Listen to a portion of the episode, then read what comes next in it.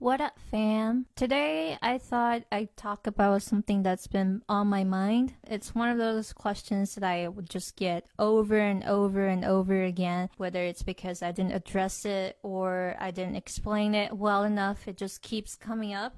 So I'm gonna put this to bed once and for all.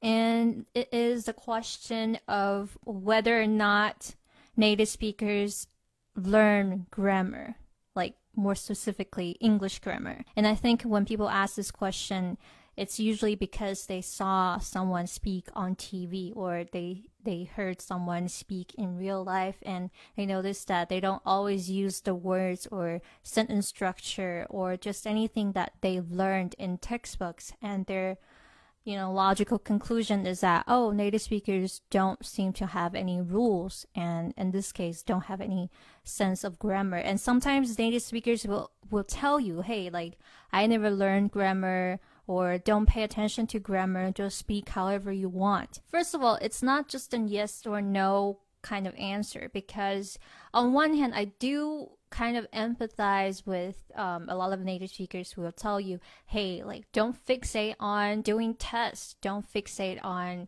you know doing grammar practices, especially in the beginning when you really need to focus on the practicality or you know actually using the language being you know, writing a sentence or speaking the sentence or practicing your pronunciation or reading or actually watching TV or see the language in real life. When you just fixate on doing exercises, you start to lose the big picture stuff. And so I think that's what they meant by saying, oh, don't fixate on grammar. A lot of times when native speakers say, oh, grammar, they immediately think of test and and you know studying in classrooms and you know reading all the reference books. The the reason why native speakers don't think that they've studied grammar is that it's so ingrained in their everyday life.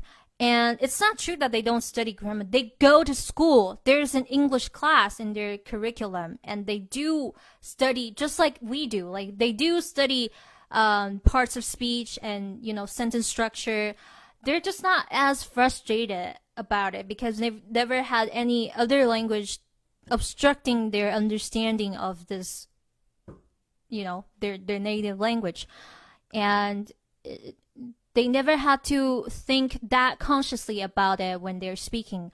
Um, just like now that i've learned how to drive I'm not thinking about oh check my mirror, check my steering wheel, check my shift um check check my gear and check my mirror. I'm not consciously thinking about it. It just sort of happened naturally, you know. All the sentences, long or short, like I said before, they're kind of following the same or similar structures. There are only five variations of, of a sentence. Um, if you take my course, if you watched my earlier videos on grammar, you'll find out that all the sentences no matter what order they come in or long or short they're kind of the same. And so for you to kind of get a hang of grammar rules is to make your reading and listening all of that easier. That said uh, you should not learn grammar by doing tests or you shouldn't even be reading grammar grammar books at least page by page sometimes I'll get students asking me, hey, I agree, grammar is important, but I bought the grammar book now. Where do I start? Do I go from page one to page 100? No, it's not reading a fiction, you know? It, it shouldn't be from page one, it shouldn't be sequential. It should just be like whenever you have a question, whenever you have a burning desire to understand a certain grammar rule, or when you have um, a really specific question, you go to that page, you look through the table of contents. In the case of Longman Grammar Book, it started out with the sentence structure first, and so that's that's all I read when I was in middle school. Like once I finished the first chapter, everything made sense to me. And then later on, when I ran into, say, an article and there's this grammar rule that I didn't previously understand, I would go back. It's very much like troubleshooting. You shouldn't study grammar just on its own. It should be incorporated in your in your reading. It should be incorporated in your listening. It should be incorporated um, in your everyday practice, um, anything related to English, really. If you have struggled with grammar in the past, then I would suggest maybe you go back to the fundamentals, but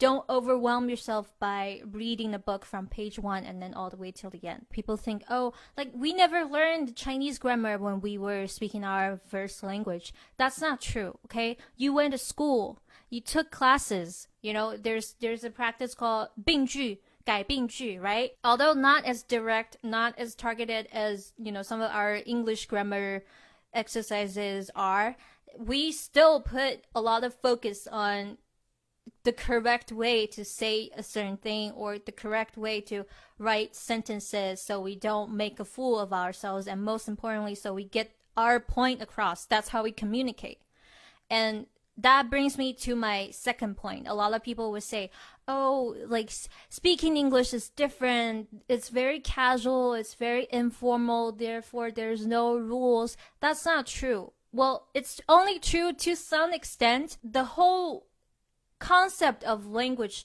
is very multifaceted, meaning that yes, the the English that you learn or the language that you learn in schools in textbooks are very different from the language you speak um, in everyday life. And even when you're speaking, there's different occasions, there's different people, there's different ways. You could be very formal uh, when you're say addressing a bunch of people in like an academic environment when you're speaking about a very serious subject when you need to do your research when you don't know any any people previously so you need to keep it very formal.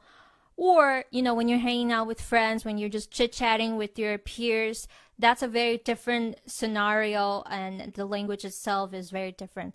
That being said there is a structure to things. We are still speaking in full sentences most of the time. So on top of that, when you're you know, wanting to be funny or wanting to be relatable, you can add in some idioms or slang or, you know, these days because of the internet, everything is moving so fast. Every day we get a new word, it seems like. Or every year there's new words coming out. But those are not essential words. Like you don't, you as a beginner don't need to know all of them. Although it's fun, it, it makes you sound a little, you know, hip and funny or whatever. You don't need to know all that. And you certainly shouldn't go into learning a brand new language with the idea of, oh, I can get away with not saying a full sentence. I could just, you know, spew random words, spew random slang that I picked up on the internet. That's not how languages work. Think about it. Even with Chinese, like, we use the internet all the time. We pick up on new words all the time, but we don't always know all of them, you know? And yet we still can communicate with our peers, with our elders.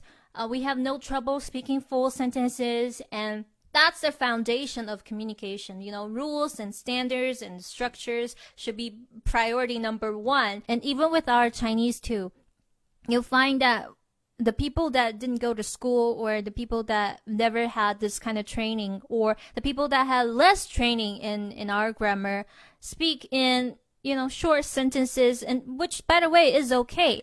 But when you're trying to get a point across, when you're trying to make a video, I, for instance, I've always believed that my Chinese could use some work. That's why I, resort to speaking English most of the time because uh, you know, like I said so many times before, I read more, I write more in English these days. I live here. I'm more accustomed to the language. And although I could certainly speak in Chinese, um, I, I'm not as eloquent in Chinese, which I know I should be ashamed of. Uh, some people have pointed out to me, but I'll, I'll get to it later. It's just sometimes it's a lot of work that's what I'm saying. Uh, you need to read more. You need to write more in that language for you to be comfortable enough for you to feel like, oh, it's natural. And then when you get comfortable enough, then you could pick up on some slang. Then you can, you know, shorten your sentences. You can skip a few words. Sometimes when I text my friends, I don't speak in full sentences. Or when I'm trying to be funny, I'll be like, instead of saying, oh,